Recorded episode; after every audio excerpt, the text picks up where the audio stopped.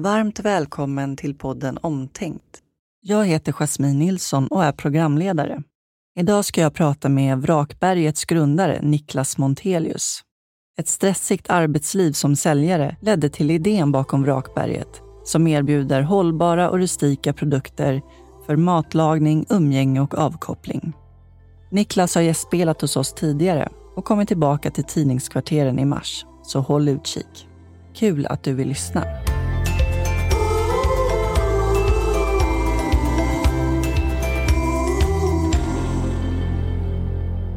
Varmt välkommen till podden Omtänkt, Niklas. Tack så mycket. Hur är läget? Det är bra. Känns bra i kropp och själ när jag sitter här. Skönt att höra. Kan du berätta om eh, Vrakberget och vad det är för någonting? Ja, Vrakberget är mitt företag och Vrakberget är samtidigt en riktig plats som eh, finns i Nacka, där jag bor, ett par hundra meter från eh, min bostad. Och eh, jag har varit mycket där genom åren och lagat mat, promenerat och varit på utflykter. Och eh, sen var det ett par år sedan när jag eh, kände att jag ville göra, inte något annat, men något nytt som eh, där jag ville på något sätt lyfta fram min själ eller mitt hjärta på ett sätt. Och då kände jag att jag ville starta mitt eget företag. Och eh, då var det så självklart för mig att det skulle ha ett, inte liksom bara ett lokalt namn, utan på något sätt en stark förankring i den jag är. Och eh, jag har vuxit upp i det området och lever också här nu med min familj, så att det, det kändes väldigt, väldigt eh, givet att det, att det skulle ha namnet Rakberget som är en del av mig. Eftersom jag jobbat i många år med kött och med matlagning på olika sätt så tar jag fram köksredskap i eh, olika typer av material, främst är det kolstål, olika typer av stål. Att kunna laga mat utomhus, över öppen eld, att kunna laga mat med grillen tycker jag är jättehärligt. Men också att kunna göra det i ugnen, på spisen, så tycker jag att det är jättehärligt. Och jag har också alltid älskat att för mig är det en så stor känsla kring det. Det handlar så mycket om ja, med känslan av umgänge, avkoppling, att man lagar mat tillsammans, samtidigt också servera mat tillsammans, man sitter vid bordet. Så för mig är alltid så här, från, från början när jag skapar Vrakberget så har jag så här, inte sett framför mig, för mig har det inte handlat om att det är i grund och botten fysiska produkter jag från början skulle sälja, utan för mig handlar det mer om att det är en känsla jag vill eh, förmedla. Och eh, det är nog därför som jag fortfarande har eh, en stark känsla och drivkraft runt det. Men mm. känslan egentligen kring för att förklara kortfattat, lördag 19.00. Man, eh, man är ledig, man fixar lite mat mot eftermiddagen, kvällen. Mörkret faller på lite. Barnen leker eller kollar på TV. Man liksom kanske öppnar upp en flaska vin, tänder lite ljus. Maten börjar bli klar, man känner doften sprida sig liksom runt om i köket.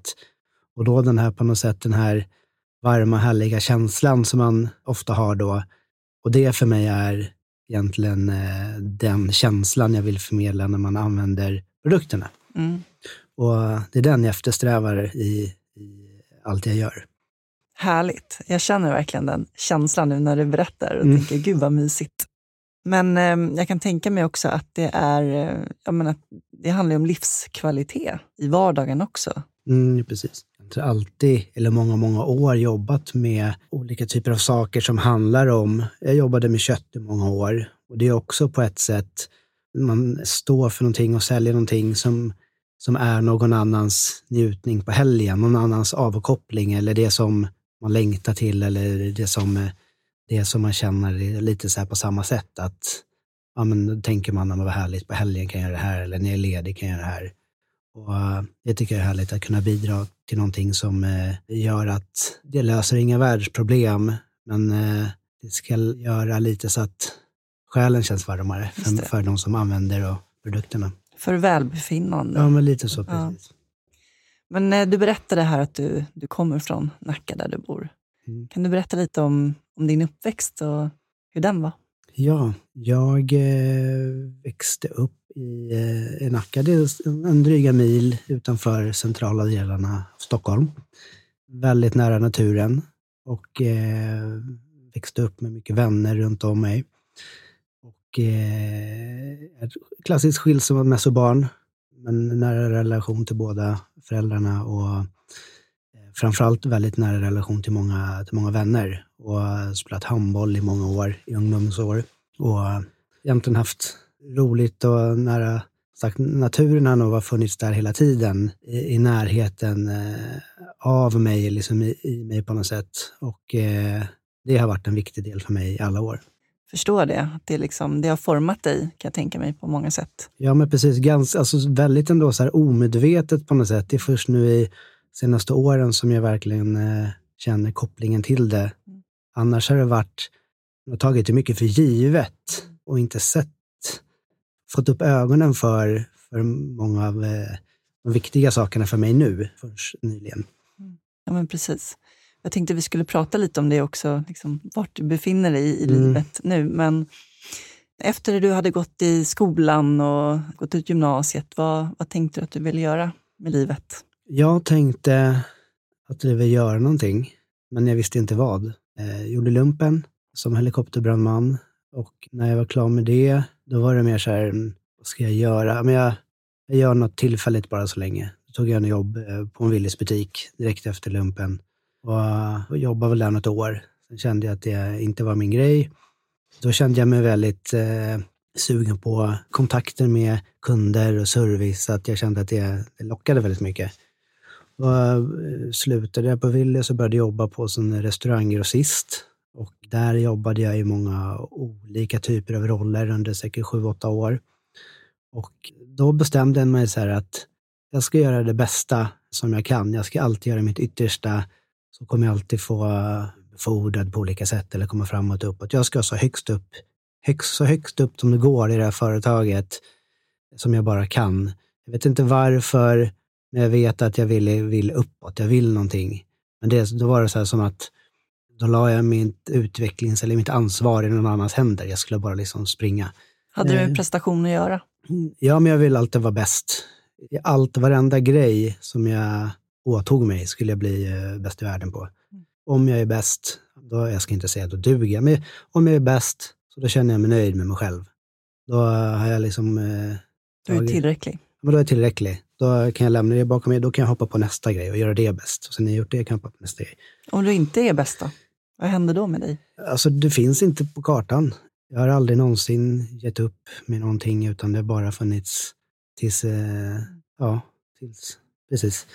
I alla fall så gick jag olika typer av chefsutbildningar och jag blev butikschef, jag kommer ihåg när jag var 25.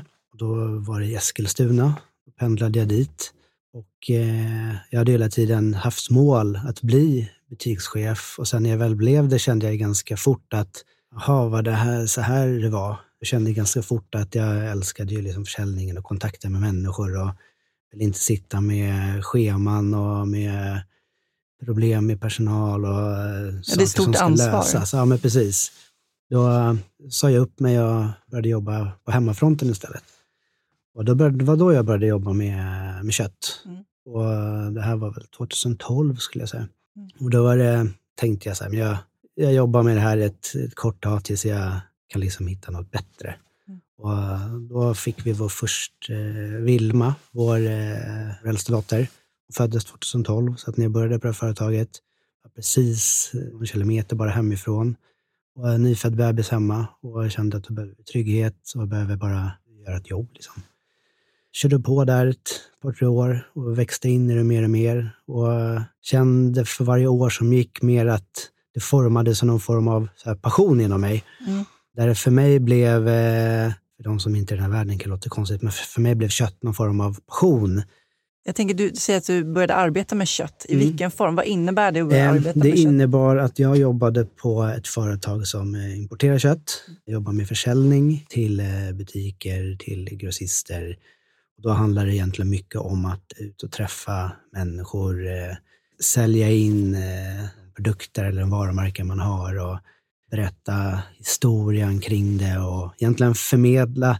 I grund och botten handlar det om att jag märkte att ju mer jag tyckte om det, då kunde jag egentligen så förmedla min passion vidare till en annan kund eller till en annan person. Mm.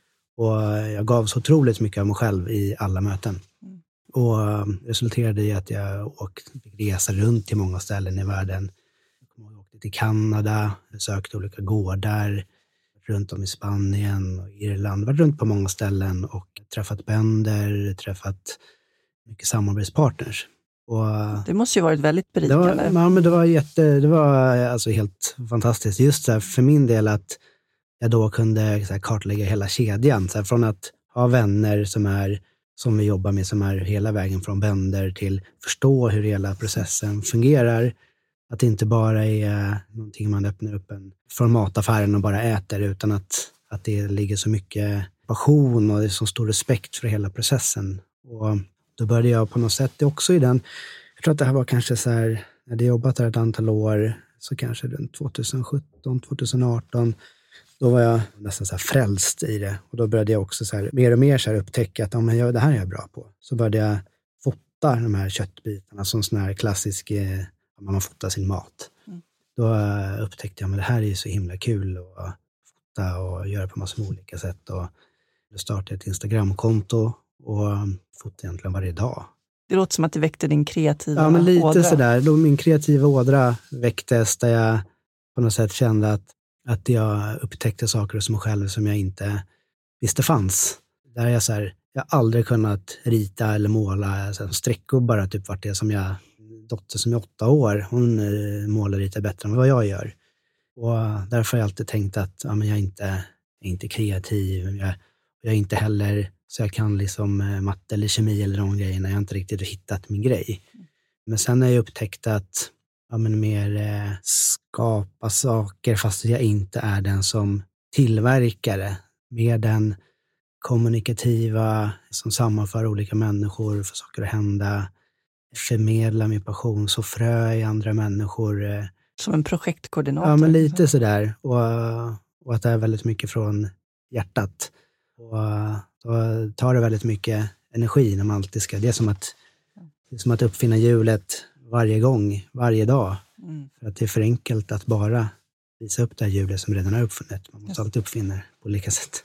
Och då gjorde du det parallellt med din anställning då? Inom... Ja, men det var, det var egentligen bara några timmar liksom här och där. För mig var det egentligen en del av anställningen där jag fick väldigt mycket gjort jobbmässigt genom att ha Instagramkontot och fota och lägga ut saker och fick stora nätverk med kunder och olika andra communityn där det blir som en marknadsplats. Mm. Där eh, det gynnade mig väldigt mycket och jag, det blev väldigt, väldigt bra för företaget på så sätt. Okay. Så att det eh, intresset växte ju och, och intresset mer och mer för kött växte. Jag blev med väldigt många olika så här, communityn på, på Facebook och lärde känna väldigt många människor och fick mängder av meddelanden varje dag från både Instagram och på Facebook där den ena vill ha tips på hur man ska tillaga vissa produkter. Den andra ville ha att jag skulle hjälpa till med något bröllop och eh, stå och grilla för hundra personer och den tredje ville ha en eh, kurs där jag skulle visa hur man gjorde grillad eller hur man eh, skar vissa köttbitar. Och, och jag kände ju också så att när jag svarade eller hjälpte folk kände, mig väldigt, då kände jag mig nöjd på något sätt. Men när den ena var klart med den ena, då ploppar den andra bara upp. Och jag vill alltid svara egentligen så här, samma andetag som jag fick ett meddelande. Också så här, jobbet. Det var många gånger så jag kunde få mess eller mejl på kvällarna och sådär. Jag kollade ju mejlen egentligen så här var tionde minut från att jag kom hem till att jag la mig. Mm. Och fick jag ett mejl 22 och 25, ja, men sen kände jag direkt så här, om jag svarar på en gång, ju fortare jag svarar, desto bättre är jag. Då visar jag att jag liksom vill och att jag är framåt och, mm. och kan inte vänta till imorgon för då tycker de att jag inte vill det här tillräckligt mycket. Just det. Och samtidigt som det blev en bekräftelse för dig också när, du, när de bekräftade att det du hade gjort var bra, tänker jag. Mm. Då blir det också som ett, eh, nästan som ett beroende då. Ja, men precis. Det blir nästan som att jag knarkade bekräftelse på något sätt. Det är, men det farliga för mig egentligen i allting är att det är som att jag aldrig funderade själv på om saker var bra eller tillräckligt bra, utan det var som att jag, jag måste leja ut det till en extern part för att de ska godkänna det. blir lite sådär, ungefär som att, ja men sån enkel grej, tar man sociala medier. Har jag tagit en bild, då idag känner jag så här, men att den kan vara väldigt vacker eller titta på den på ett speciellt sätt. Det är inte, man behöver inte lägga ut den för att den ska få ett visst antal likes för att vara fin, utan det är min värdering som, eh, som avgör om den är fin. Det handlar inte om hur den uppfattas av andra, utan det är på samma sätt där att jag jagade väldigt mycket från massor med olika håll, där lärde känna folk, eh, som att det var en jakt på någonting hela tiden, framåt, uppåt, snabbare. Jag vet inte vad jag liksom, det är som att jag ville stilla något tomhet inom mig. Vad tror du att det var för tomhet?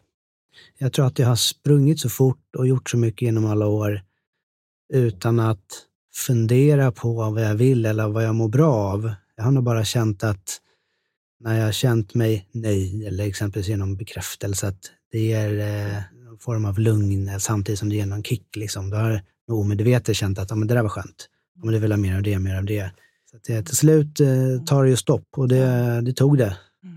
Mm. Det är ju så svårt att acceptera på något sätt också när det tar stopp. Att det är svårt att inse att det faktiskt har hänt. Liksom. Hur yttrade det sig för dig? Eller för mig var det egentligen så här. 2019 på jobbet så skulle vi starta ett nytt eh, stort varumärke inom kött på marknaden. Och då eh, fick jag ta rollen som eh, blev första anställd in och skulle driva det här varumärket. Och då kommer jag ihåg första dagarna när vi skulle starta igång, sa jag till min familj hemma, så här, till min sambo och barnen att ja, nu kommer pappa jobba väldigt mycket framöver. Vi kommer inte ses lika mycket. Då liksom tog jag på mig rollen direkt att ja, men det här kommer vara ett hästjobb. Och nästan som att ja, men jag kommer göra det själv. Och det här 40 timmar i veckan finns inte. Det här kommer innebära mycket, mycket mer. Det blev som att det blev mitt kall. Och första och halvåret så jobbade jag nog 12 timmar om dagen. Och eh, vet, flera gånger där låg jag på helgerna i sängen och kände att, ja, nästan så här låg i fosterställning och kände att jag, jag kommer jag inte ens överleva.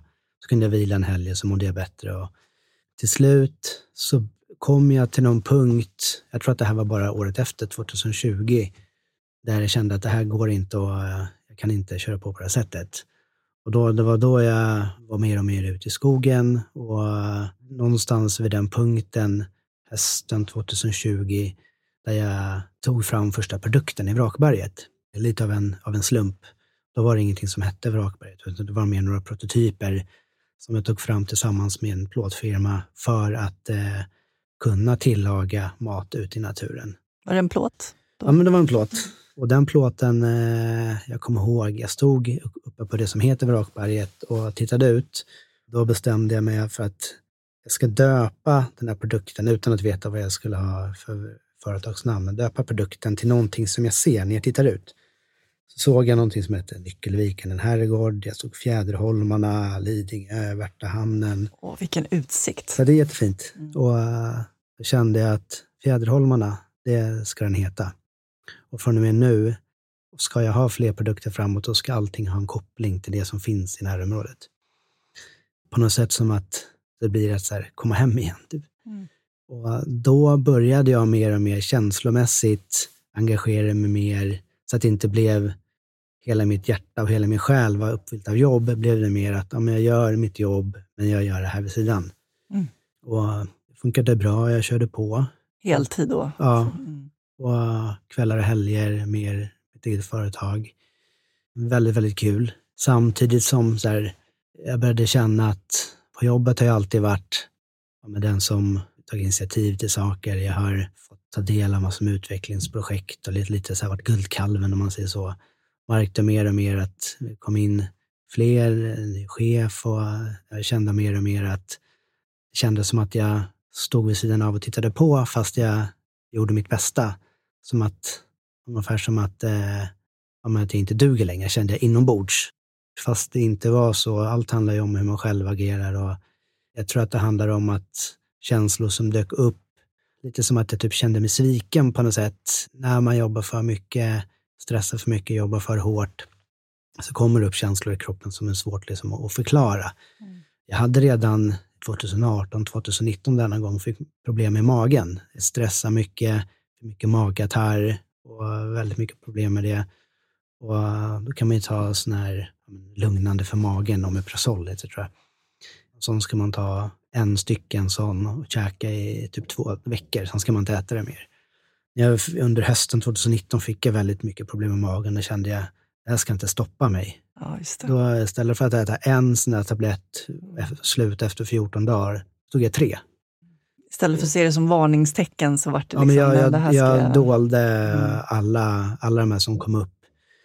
Alla symptom som kom upp såg jag mer själv som svaghetstecken. Jag, såg dem mer som ett hinder i min resa framåt. Mm.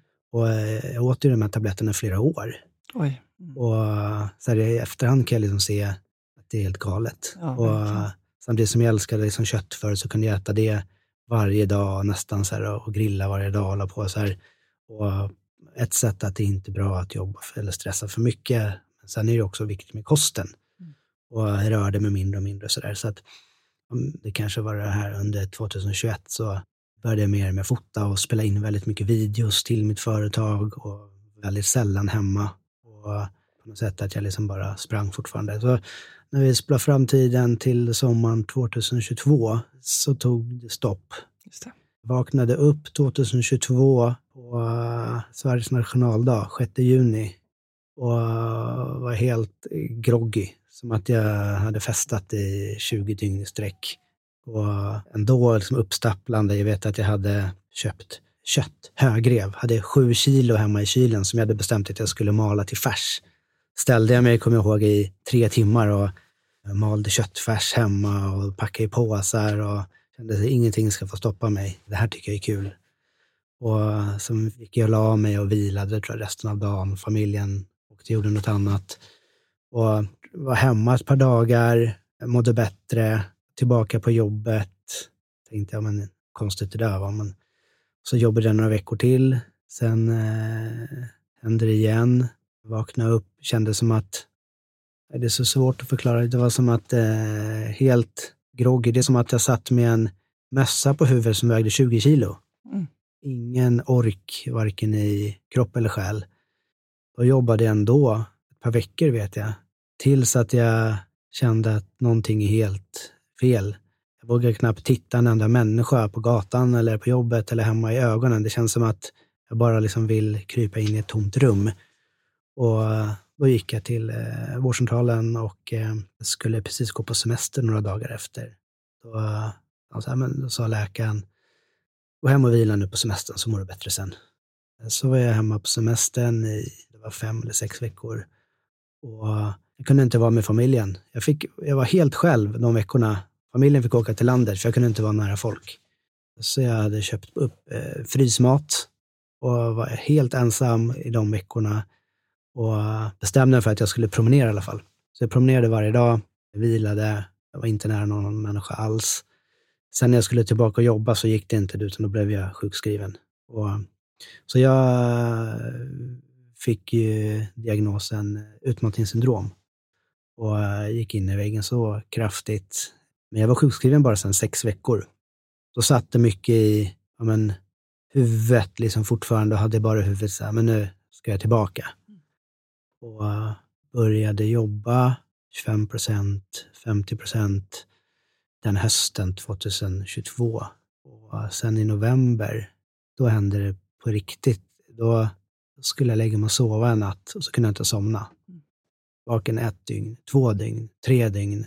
Fattade inte vad som var felet. Och eh, sen gick det nog ett halvår. Jag sov max ett par, tre timmar varje natt. Mellan en och fyra timmar varje natt på ett halvår. Och eh, då satte sig i själen på riktigt. Från början satt det sig mer i tungt i huvudet. Nu eh, var det som att hela jag så förändrades på något sätt. Och till slut där under våren så sa jag upp mig från jobbet. Jag kände att jag, jag blir inte friskare av att vara här. Även om jag älskar kollegorna och älskar det som finns här så måste jag skilja på vad hjärnan vill och vad hjärtat vill. Och eh, det var någonting så här som att det inte lirade med hjärna och hjärta. Hjärnan älskar ju alltid rutiner och hjärtat vill ju alltid det som är på riktigt. Och eftersom jag aldrig har känt efter någon gång i mitt liv vad jag vill med saker. Den enda gången jag känt efter egentligen, det var jag blir tillsammans med Sofie, min kärlek. Mm. Annars är det mer att jag har så här, jag, jag trycker på gasa-knappen och så ser jag vart, vilken destination jag hamnar på. Mm. Och ju längre fram jag hamnar, desto bättre. Yes. Men eh, nu kände jag att någonting var galet i eftersom jag själv inte... Det var, det var som att jag var på väg in på samma sätt igen för att jag, jag hoppade in i det. Och även om jag fått väldigt mycket hjälp på vägen så uh, svårast är ju att det är bara jag som kan hjälpa mig själv och sitter så mycket i, i hjärnan, Mm. hur man ser på saker som händer. Mm.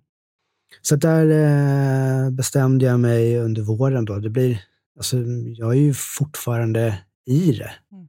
Jag är ju inte frisk på långa vägar, utan en stor anledning till att jag eh, vill vara med här idag, jag har ju känt länge att på något sätt att det ska aldrig behöva få gå så långt för någon annan som det har gjort för mig. Och jag var så otroligt blind. Det var väldigt många vid sidan om mig som, som var på mig och sa att nu håller du på för mycket här och ta det lite lugnt. Och jag förnekade egentligen allt, att ja, men jag har koll på läget, jag håller inte på med så mycket. Och, så att det, det går inte att se det själv när man rusar på för mycket. Och hade jag så, skulle jag bara kunna hjälpa en enda person från att må så dåligt som jag har gjort, då skulle det fylla mitt hjärta till bredden. Mm. Så nu idag, nu jobbar jag ju med Vrakberget, mitt eget företag. Och eh, jag har aldrig haft en så dålig ekonomi som jag har nu. Men jag har aldrig haft sån eh, ro i själen som jag har just nu. Och det är så mycket som har hänt i mitt liv och skillnader. Liksom att allt ifrån att jag tänker mycket mer på jag äter, jag rör mig varje dag. Det är som att jag har ett liv innan och ett liv efter. Och det går inte att för någon beskriva vad som händer när man råkar ut för något sånt här. Nej. Hade någon förklarat för mig innan, jag hade ju som bara tänkt att när den här personen pratar klart så, så vi kan fortsätta med den här grejen med andra vi snackar om. Eller, jag har fått sån stor respekt för, för livet, men framför allt för människor. Om jag skulle träffat en ny person i mitt liv när jag mådde som sämst, det är en så liten del av hela mitt liv. Jag har levt 40 år. Och värderar den mig på ett speciellt sätt när jag mår som sämst, då skulle det absolut inte kännas bra. Därför tänker jag själv att, att jag har ingen aning i vilken eh, tid i personens resa som... Eh, det händer mycket i en människas liv. En händelse kan aldrig definiera vem man är, utan det handlar om hur man agerar mot andra, hur man är. Det handlar om hur man är liksom inombords. Jag tror att jag har på ett sätt varit ganska ytlig tidigare, där jag tagit lätt på saker, inte bryr mig så mycket om saker som händer, utan kör min egen grej och att det är det som är det viktigaste. Men eh, det finns så mycket mer i livet och jag har väldigt lång väg kvar och jag, det känns som att jag liksom söker lite inombords efter frågor utan att försöka bli för djup, men landa i saker själv istället för att låta andra ge mig svaren som jag ska lita blint på. Just det. Jättefint att du delar med dig, tycker jag. Verkligen. Jag tror det är många som kan känna igen sig i, i din resa. Mm. Och särskilt när man brinner för någonting och har sån stark drivkraft som du har i, i grunden, så är det så lätt hänt då att det, det blir för mycket helt enkelt. Jag, lä jag läste en text häromdagen som jag kände på en gång att den kommer bli väldigt viktig för mig. Jag vet att i grund och botten har alla samma energinivå. Så det handlar om ljuset som brinner dubbelt så starkt, brinner hälften så länge. Just det. Och det. det gäller att hushålla på något sätt med den energin vi har. Och jag är min viktigaste resurs i mitt företag. Och eh, jag måste vara väldigt egoistisk i allt jag gör nu för mig och min familj. Men jag är jätteviktig för mig själv och att jag ska hitta min hållbarhet. Det handlar för mig mycket om personlig hållbarhet. Och eh, jag måste fungera för att jag ska kunna hjälpa andra. Och eh, man pratar väldigt mycket om, det finns olika aspekter i hållbarhet, men eh, alltid utgå från sig själv först för att resterande delar av världen och livet ska fungera. Jag tänkte avrunda den här intervjun med några antingen eller-frågor. Arbete eller fritid? Jag älskar kombinationen. Bok eller film? Bok. Spendera eller spara? Spara. Soluppgång eller solnedgång? Soluppgång. Se eller höra? Höra. Jag antar att soluppgång är framförallt på Vrakberget. Ja, men precis. ja, men tack så jättemycket Niklas för att du delade med dig av din resa. Tack jättefint. själv för att jag fick möjligheten att komma hit. Många kloka ord. Tack så mycket. Tack själv. Följ Tidningskvarteren på Instagram så missar du varken nästa avsnitt eller andra roliga saker som händer här. Omtänkt spelas in i Tidningskvarterens poddstudio och alla som jobbar här kan låna den för att skapa ljud och berätta historier i poddform. Skicka bara ett mejl till hej tidningskvarteren.se om du vill veta mer. Klippning görs av Jessica Körnmark. Tack så mycket för att du lyssnade på oss. Vi hörs igen om cirka en månad med en ny gäst. Ha det bra så länge. Hej då!